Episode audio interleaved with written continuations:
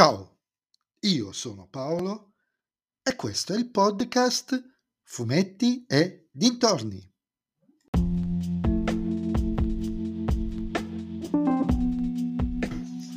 In questo nuovo episodio del podcast vi parlerò di Percy Jackson e i Dei dell'Olimpo stagione 1 disponibile su Disney Plus.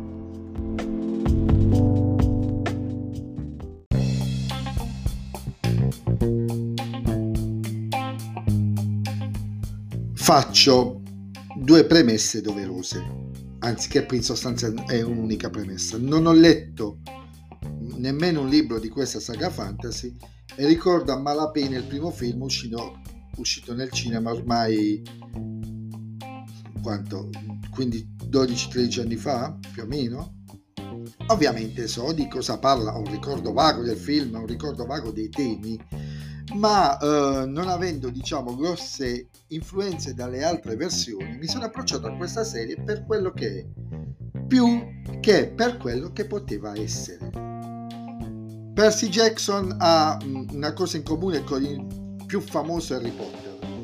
Vive in un mondo in cui c'è una commissione tra il mondo reale, il nostro, quello che viviamo tutti quanti, e, un, e il mondo fantastico. E se in Harry Potter il mondo fantastico è quello della magia, con un approccio molto largo, tanto da includere creature e miti in maniera molto ecumenica, trasversale, basta pensare a Fuffi, che è un cerbero, è, il, è la stessa razza di cerbero, diciamo, il mondo fantastico di Percy Jackson è quasi completamente, anzi credo completamente ancorato ai miti greci. E questa cosa la adoro, io adoro i miti greci, io ho visto Apollon 3-4 volte. La mitologia greca è una cosa che mi affascina. In questo mondo il protagonista altri non è che un semidio, figlio di una divinità greca e di una donna umana, che si ritrova in una guerra tra suo padre e Zeus proprio per via del, ful- del furto del fulmine di quest'ultimo. Anzi, in una uh, potenziale guerra, non c'è la guerra quando inizia la serie. E contrariamente ad Harry Potter, le cui avventure si svolgono principalmente nel castello di Hogwarts, o quantomeno nei dintorni, tranne nell'ultimo libro sostanzialmente, quelle di Percy Jackson, che pure ha una sorta di scuola che sembra più un campeggio, si svolgono praticamente on the road. Con lui, un fauno e un'altra semidea, trio identico a quello di Harry Potter, anche in alcune sfumature delle caratterizzazioni, alla ricerca del fulmine, ma non solo.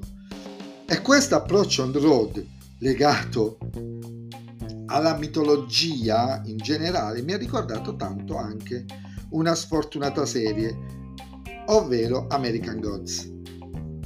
Comunque, non avendo termini di paragone, posso dire che questa serie mi ha preso il giusto.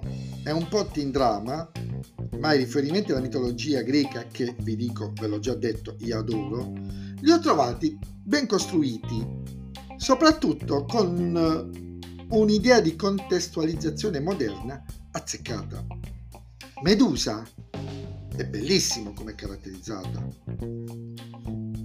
Eh, dicevo, infatti, anche la caratterizzazione di alcuni di loro, non solo Medusa, mi è piaciuta tantissimo. Vedi lo Zeus del compianto Lance Reddick, che nell'unica apparizione fa sentire veramente la sua presenza. Sembra, sembra una divinità, Forse alcuni passaggi vengono dati per scontati, sembra quasi che gli autori acquisiscano informazioni off screen e considerando che alcuni episodi durano mezz'ora scarsa, minutaggio strano per la tipologia della serie, forse quei minuti che gli hanno tolto sarebbero stati, sarebbero stati utilizzati, potevano utilizzarli, non riesco a formulare bene la frase, per spiegare come i protagonisti arrivano a certe conclusioni.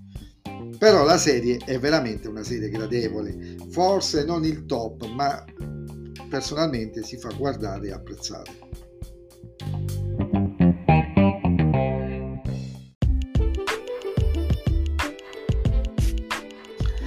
E anche questo episodio del podcast è terminato. Vi ringrazio per avermi ascoltato e vi aspetto nel prossimo episodio. Vi ricordo che vi aspetto anche su Instagram, sul profilo Fumetti e Dintorni, dove potete dirmi cosa ne pensate anche voi di Percy Jackson. E se vi piace il mio podcast, oltre a supportarmi tramite il link che trovate in descrizione, potete sempre suggerirlo ai vostri amici. Se invece il mio podcast non vi piace, beh allora suggeritelo a chi non sopportate. Ciao a tutti!